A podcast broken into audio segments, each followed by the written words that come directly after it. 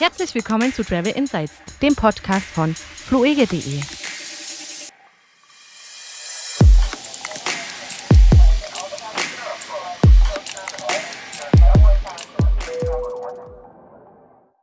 Herzlich willkommen zur 31. Folge des Travel Insights Podcasts von fluege.de. Wir freuen uns sehr, dass ihr wieder dabei seid. Wir sind Kevin und Frank.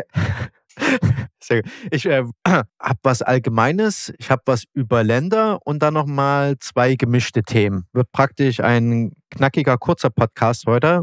Steigen wir einfach direkt ein. Zwar was so zurzeit durch die Medien geht, dass es doch mehr Freiheiten für Geimpfte geben soll. Wobei ich mich da schon mal ein bisschen gewundert habe, Warum das? Warum ich mich, ich wundere mich häufiger, vor allem wenn ich die Nachrichten lese. Nein, ähm, das, was dann da drunter steht, das ist nicht unbedingt mehr Freiheiten für Geimpfte. Und die, diese Begründung gab es ja schon vorher immer, warum man sich eigentlich gegen diesen Ausspruch mehr Freiheiten für Geimpfte gestellt hat. Solange es nicht genügend Impfangebot gibt, kannst du da auch keine, ich sag mal, Vorteile für die rausholen, sondern Geimpfte sollen einfach nur behandelt werden wie frisch negativ getestete. Aber das schreibt sich wahrscheinlich in einer Schlagzeile nicht so gut. Deswegen äh, sieht man dann gern mehr Freiheiten für Geimpfte. Und zwar, wer hat denn das gesagt? Da muss ich kurz, ich glaube, war das Anti Scheuer? Also Spahn hatte den Vorschlag gemacht. Ja, macht auch mehr Sinn vom Gesundheitsminister Spahn. Scheuer war dann bei einer anderen Meldung, da kommen wir dann gleich dazu. Ab wann das Ganze, also äh, Vorteile für Geimpfte ist ein bisschen äh, isoliert, diese Aussage. Also sollen behandelt werden wie frisch negativ Getestete sozusagen auf SARS-CoV-2, soll man vielleicht mit dazu sagen. Was ja bedeutet, dass eine Quarantäne überflüssig wäre. Ne? Genau, und, und das wären dann in Anführungszeichen diese Vorteile. Können wir hier ähm, zitieren, weil das basiert auf einer RKI-Studie, also Robert-Koch-Institutsstudie. Ich zitiere da mal nach gegenwärtigem Kenntnisstand ist das Risiko einer Virusübertragung durch Personen, die vollständig geimpft wurden, spätestens zum Zeitpunkt ab dem 15. Tag nach Gabe der zweiten Impfdosis geringer als bei Vorliegen eines negativen Antigen-Schnelltests bei symptomlosen infizierten Personen. Zitat Ende. Und das war ja so ein bisschen noch die Krux an der ganzen Geschichte sind dann frisch geimpfte. Ähm, also die sind vielleicht selbst geschützt, aber geben sie den Virus noch weiter. Genau, das war die ganz große Frage, die eigentlich auch genau dann ausschlaggebend für so eine Entscheidung halt ist. Genau. Und als Bedingung, dass das so gehandhabt werden kann, also dass Geimpfte in dieser, nochmal in Anführungszeichen, Vorteile kommen, wurde halt genannt, wenn die dritte Welle weg ist. Hier gibt es zwar keine, kein Kriterium, ab wann man das sagt, ja, welche Werte da erreicht werden müssen. Und wenn es genügend Schnelltests im Einzelhandel gibt. Also wenn ich jetzt so einkaufen gehe, dann sehe ich das mittlerweile im Supermarkt und Discounter gestapelt äh, oder man bekommt es im Drogeriemarkt direkt an der Kasse. Für 5 Euro, denke ich, ist ein Preis, aber ist zumindest Hand handhabbar, ja.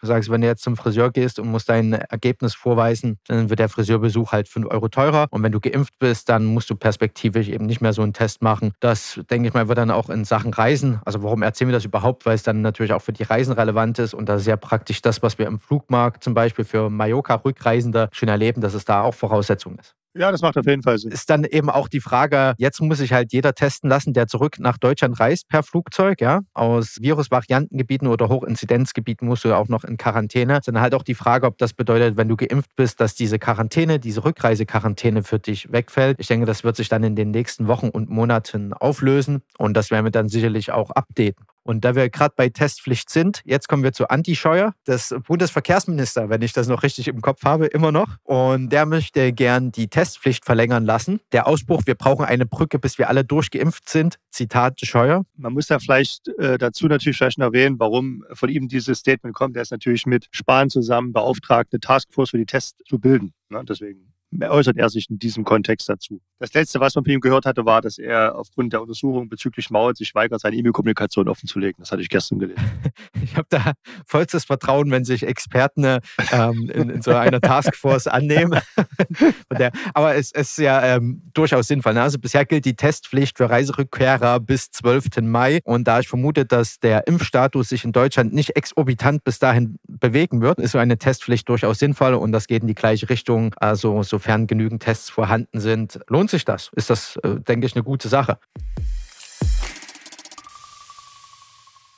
Wir hatten vergangene Woche über Mallorca gesprochen und dass sich auf unserer Blogseite, wo wir mal regelmäßig updaten, den Link packe ich wie immer in die Show Notes, eine Infokarte äh, befindet, wo unsere Hörerinnen sich testen lassen können, wenn sie auf Mallorca sind und wieder zurück wollen. Dann muss er ein negatives SARS-CoV-2-Testergebnis vorweisen, PCR-Test oder die entsprechenden Antigen-Tests, wo das direkt in Palma de Mallorca geht, wenn der Flughafen überfüllt ist, also es da keine Termine mehr gibt. Das haben wir da hinterlegt und das haben wir jetzt auch noch für, lass mich lügen, die Top 10 Flughäfen, von denen gerade Deutsche zurück nach Deutschland reisen, haben wir das dort auch aktualisiert. Ist jetzt frisch mit Aufnahme am 7. April. Unsere Hörerinnen hören das dann am 9. April hinterlegt. Und was ich heute auch noch praktisch ein Fundstück dazu habe, ist, ich glaube, bei Google Maps gibt es das schon, aber auch für alle Andro äh, Android-Nutzer, sage ich schon, für alle iOS-Nutzer, also iPhone-Nutzer. Da gibt es ja die App Karten, praktisch das Äquivalent zu Google Maps. Wenn du dort einen Flughafen ansteuerst, zum Beispiel BER, kannst du dir dort auch die aktuellen äh, Covid-19-Informationen, also was wird am Flughafen verlangt, wo bekomme ich auf welcher Website weiterführende Informationen, kannst du dir das auch nochmal da anschauen. Das praktisch nochmal so ein kleines Update mit bei iOS ziemlich neu.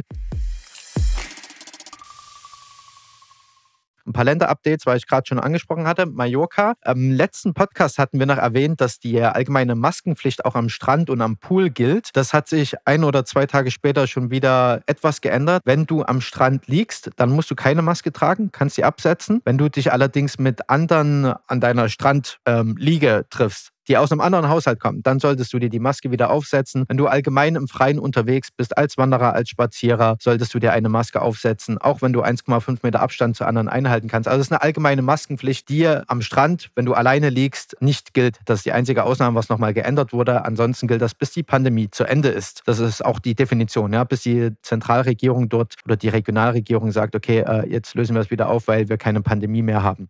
Hast du, hast du eine aktuelle Inzidenz von, von Mallorca? Ich glaube, das letzte Mal hatten wir noch 30 erwähnt. Ähm, ich sehe gerade hier 24. Also ist das sogar wieder ein Stück runtergegangen. Also wir haben eine aktuelle, wir haben eine aktuelle Inzidenz, äh, letzten sieben Tage auf 100.000 Einwohner 24. Okay, das ist sehr gering. Wobei, wobei, wobei, die Infektionsrate 1,04 ist. Der R-Wert, ne, der ist im gelben Bereich. Ich habe hier in der Corona-Warn-App, wenn ich diese öffne, ist der 7-Tage-R-Wert hier in Deutschland bei 0,81. Das ist zurzeit mit Tendenz nach unten. Allerdings sind wir gestern bei einer 7-Tage-Inzidenz von 110. 1 Neuinfektionen pro 100.000 Einwohner. Also Mallorca deutlich weniger Neuinfizierte pro 100.000 Einwohner, aber ein höherer R-Wert als in Deutschland. Bleiben wir mal dran. Ja, äh, im Endeffekt der R-Wert wird so ein Stück weit sich auf Anfang April bewegt haben. Da ist es ein bisschen höher gewesen. Jetzt war es natürlich gut wahrscheinlich durch Ostern ein bisschen geringer, muss man schauen, aber es ist aktuell weiter auf einem sehr niedrigen Niveau. Wir sollten aber mal dranbleiben, weil wir nun genau ja auch mal ein bisschen schauen wollen, hat der Tourismus wirklich Auswirkungen darauf? Und aktuell sieht es noch nicht so aus. Ja. Wir hatten ja, dass zwei Deutsche in Mallorca schon im Quarantänehotel waren, übrigens in Melia. Also Melia ist ein Quarantänehotel. Ich denke, es gibt schlechtere Hotels, in die man einquartiert werden kann. Also nicht, dass ich mich jetzt unbedingt damit infizieren wollte, ja, mit SARS-CoV-2. Überhaupt nicht. Aber ich denke, es gibt durchaus schlimmere Hotels auf Mallorca, auf denen man in Quarantäne untergebracht werden könnte. Naja. Okay, wollen wir einfach, äh, wie hast du so schön gesagt, let's move on? Ja, ab geht's. Ab geht's zum nächsten Land. Griechenland verlängert nochmal die Quarantänepflicht bis 19. April. Kommst immer nur noch rein in das Land, wenn du ein negatives SARS-CoV-2-Ergebnis vorweisen kannst. Die, die Einreisenden per Flugzeug werden stichprobenartig untersucht. Ja? Und du musst auf jeden Fall immer noch in Quarantäne gehen für sieben Tage, also auch mit diesem negativen Testergebnis. Das wurde jetzt bis 19. April verlängert. Im vergangenen Podcast hatte ich das mit Italien erzählt, dass das dort auch so funktioniert und auf Griechenland verwiesen, dass das ja bis zu den Ostertagen so sein sollte. Und und in Griechenland gilt das halt jetzt auch bis 19. April immer noch. Ich denke mal, in Griechenland wird man sich vorbereiten auf eine starke Sommersaison. Vor allen Dingen ab Mai will man dort ja auch schon eröffnen, dass man da halt schön mit einem niedrigen Wert reinstartet.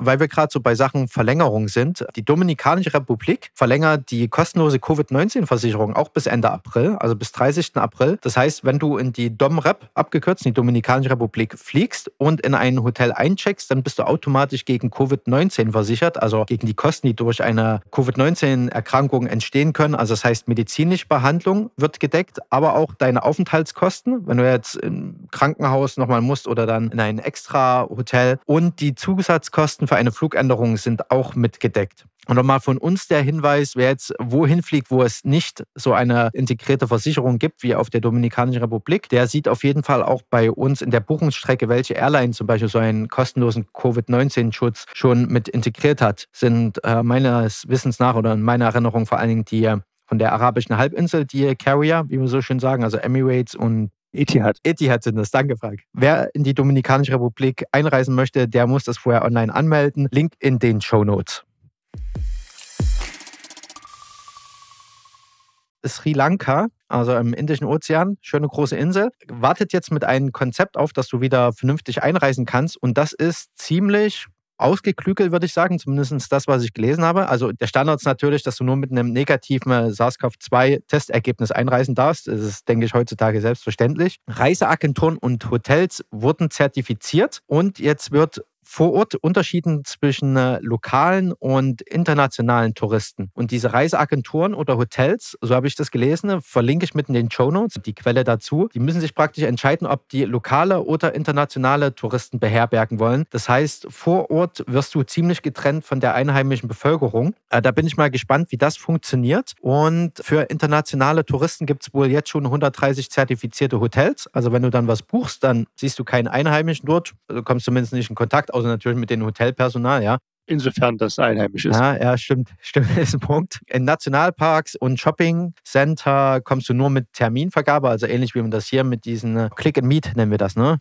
Meet, ja. Aber jedenfalls nur mit Termin kommst du dann eben in, in entsprechende Nationalparks und auch die Touren, die da Reiseagenturen, also was heißt Reiseagenturen? Das sind zum Beispiel Leute, die, keine Ahnung, eine Quad-Tour machen oder eine Ayurveda-Tour, die ja anbieten in Sri Lanka. Die sind halt zertifiziert. Dort kannst du natürlich nur mit den Termin teilnehmen und bist dann auch halt unter Touristen, die alle getestet sein müssen. Oder für die Leute, die Einwohner von Sri Lanka sind, die sind dann halt auch nur unter sich.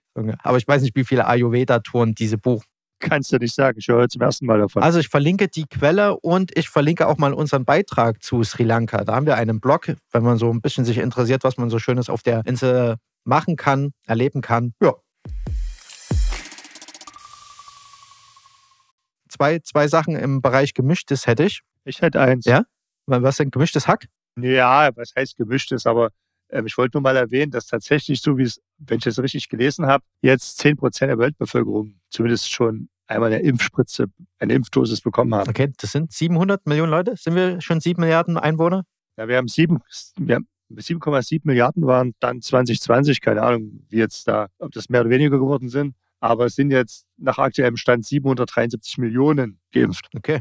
Über die Umtriebigkeit der Airlines haben wir ja schon ein paar Mal berichtet. Mein, mein letztes Experiment, an dem ich teilgenommen habe, war bei Finnair, dieser virtuelle Flug zum Weihnachtsmann nach Lappland. Das war leider nicht so spannend, aber immerhin war, war der Preis von 10 Euro eine Spende an UNICEF. Von daher war es ganz gut. Was ich so mal ganz interessant fand, wir hatten schon äh, Tickets, die verkauft wurden für eine ausgemusterte Boeing. Also du konntest dann gar nicht fliegen. Es gab First-Class-Meals also wenn du jetzt ein erste Klasse-Ticket hattest, dann wurde dir dein Essen, was du im Flieger bekommen hättest, nach Hause geliefert und konntest du dort essen. Ich meine, warum nicht? Ja? Ähm, es gab schon Rundflüge ins Nichts mit einem A380, ein Riesenflugzeug. Ich weiß gar nicht, ob es die Emirates äh, Airlines oder die Etihad war. Jedenfalls ging es, glaube ich, in, bei diesem Flug auch darum, um zu demonstrieren, hey, guck mal, wie gut wir schon geimpft sind. Also die arabischen Crews sind, glaube ich, schon geimpft. Ne? Mit dem fliegst du ja relativ safe. Genau. Was sich jetzt einreiht, sind diese Überraschungsflüge von der australischen Airline Qantas, nennt sich Misery Flight. Und jetzt, äh, Frank, würdest du dir einen Flug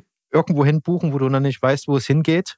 Ach ja, das finde ich ganz spannend. Das nimmt dann ja auch die Entscheidung ab wäre vielleicht gut zu wissen, was man einpacken soll. Ob Parker oder ja doch ein T-Shirt, aber doch, ey, das fände ich, kommt auf den Preis an. Wenn der Preis tatsächlich jetzt attraktiv genug wäre, ähm, würde ich das tatsächlich machen. Ja, ähm, also die Hinweise bekommst du, wie das jetzt lief. Am 27.03. hat Qantas oder Qantas, ich glaube Qantas sagt man da schon, also Australier bleiben ja auf ihrem eigenen Kontinent, auch in ihrem eigenen Land. Das heißt also, du bist nur innerhalb Australiens damit geflogen. Am 27.03. ging der erste Flug. Die Tickets waren innerhalb von 15 Minuten ausverkauft. Was hat das Ganze gekostet? Der Economy Class hätte das Ticket umgerechnet knapp 475 Euro gekostet, in der Business Class 1000 Euro. Du bist circa zwei Stunden geflogen und hast dann zusammen zusammen mit der Crew einen organisierten Ausflug gemacht. Unter anderem waren die beim Winter. Das war in Orange in New South Wales. Und es wurden allerdings vorher drei kleine Hinweise gegeben, mit denen man praktisch ein bisschen sich darauf einstellen konnte, packe ich mir jetzt was Warmes oder was Kaltes ein. In Australien scheint es wohl auch kühlere Gegenden zu geben. Vielleicht ein kleines Überwurfjäckchen ist dann nicht verkehrt. Äh, fand ich ganz neckig jetzt. Ich weiß, dass, ich weiß gar nicht, ob das Eurowings oder German Wings damals noch war. Da gab es ja auch solche Überraschungsflüge, die dich irgendwo hingebracht haben in Europa. Und du konntest aber für jeweils 5 Euro Ziele ausschließen. Also wenn du zum Beispiel gesagt hattest, ich will nicht nach Neapel oder sowas, ich will nicht nach Italien, ja, das konntest du dann schon ausgrenzen. Also es gab eine Palette an Zielen, wo du nicht wusstest, wohin genau. Und je mehr du ausschließen wolltest, was das ganze Prinzip ja irgendwie wieder ad absurdum führt, hast du dann, ich glaube, für 5 Euro das jeweils äh, Aufpreis ausschließen können. Fand ich aber ganz interessant, zumal ich denke, dass das in Europa viel besser funktionieren könnte, dadurch, dass Europa so unterschiedlich ist, äh, klimatisch, äh, politische Lagen und sowas, also äh, Osteuropa sehr anders als Westeuropa, da finde ich das eigentlich ganz interessant und würde ich auf jeden Fall gerne mal ausprobieren, wenn die Pandemie vorbei ist und man wieder ja, sich irgendwo hinfliegen lassen kann. Also kann man ja jetzt schon, aber vielleicht unbedachter. Ja, das, da hast du wirklich recht. Also das macht bei Europa eigentlich wahnsinnig Sinn aufgrund dieser doch großen Vielfalt auf kurzer Distanz. Also ähm, ja, mal gucken. Das ist doch mal ein schönes Geschäftsmodell. Vielleicht äh, geht das dann auch mit den Ländern, die am weitesten fortgeschritten sind und wo Deutsche hinfliegen dürften, ne? dass man sagt, äh, ist mir egal wohin, ja, äh, schick mich in ein Land, das gut aufgestellt ist in Sachen Covid-19 und dann äh, lasse ich mich überraschen. Da, das wäre vielleicht auch nochmal eine Idee. Was mir jedenfalls durch den Kopf ging, als ich das gelesen habe, also auch mit diesen äh, Flügen einfach oben in der Luft einen Kreis drehen, ja, oder mal schnell zwei Stunden zum Winzer hin und wieder zurück, wie umweltfreundlich das denn ist, ja. Und jetzt gibt es zumindest von der Europäischen Umweltagentur EEA eine, eine neue Auswertung, also was eigentlich wie klimafreundlich diese ganzen Fortbewegungsmittel sind. Es sei vorab da, dabei auch angemerkt, dass auch im Flugmarkt sich einiges tut. Ne? In Sachen Elektroflüge zum Beispiel wird weiter geforscht. Ich glaube, in Norwegen gibt es ein ambitioniertes Programm, dass Inlandsflüge bis, also innerhalb von zehn Jahren, dass dann Inlandsflüge nur noch elektrisch betrieben werden. Also solche Ambitionen gibt es schon. Äh, jedenfalls zurück zur Sache, zur Studie. Das umweltfreundlichste ist immer noch die Bahn, aber mit Flug, Flügen, mit Flugzeugflügen praktisch, bist du nicht unbedingt am umweltunfreundlichsten. Einzelfahrten im Pkw sind zum Beispiel viel umweltunfreundlicher. Und was ich aber auch interessant fand, also das findet ja alles vor diesen Umweltzielen und CO2-Ausstoß Gedanken statt, ne, warum sowas gemessen wird. Ich glaube, man möchte den CO2-Ausstoß von 1990 äh, deutlich unterbieten. Das ist so diese Messlatte. Was in der Studie jedenfalls auch steht, ist, dass 2018 der Personenverkehr, also alles, was Personen befördert hat, ähm, dass ein Viertel aller Treibhausgase in der EU ausmachte. Davon kamen 72 Prozent vom Straßenverkehr. Flugreisen machten 13 Prozent aus und Schienenverkehr nur 0,4 Prozent. Aber da sieht man, der größte Treiber ist halt immer noch der Individualverkehr auf unseren Straßen. Das deutsche liebstes Kind. Ja. Also insofern, ähm, wir sind ja im Flugportal, da kann man ja auch ab und zu mal sagen, dass man sich nicht immer ganz, es gab ja mal dieses, äh, wie, wie hieß das, Flight Shaming, man kann es auch nachhaltig betreiben. Von daher, guter Rausschmeißer. Auf jeden Fall. Ja, dann wollen wir es abrunden heute. Ja, ich denke. Vielen Dank, dass ihr da dabei wart. Hinterlasst gerne eine 5-Sterne-Bewertung. Wir freuen uns immer und bis nächste Woche. Vielen Dank, macht's gut. Ciao, ciao.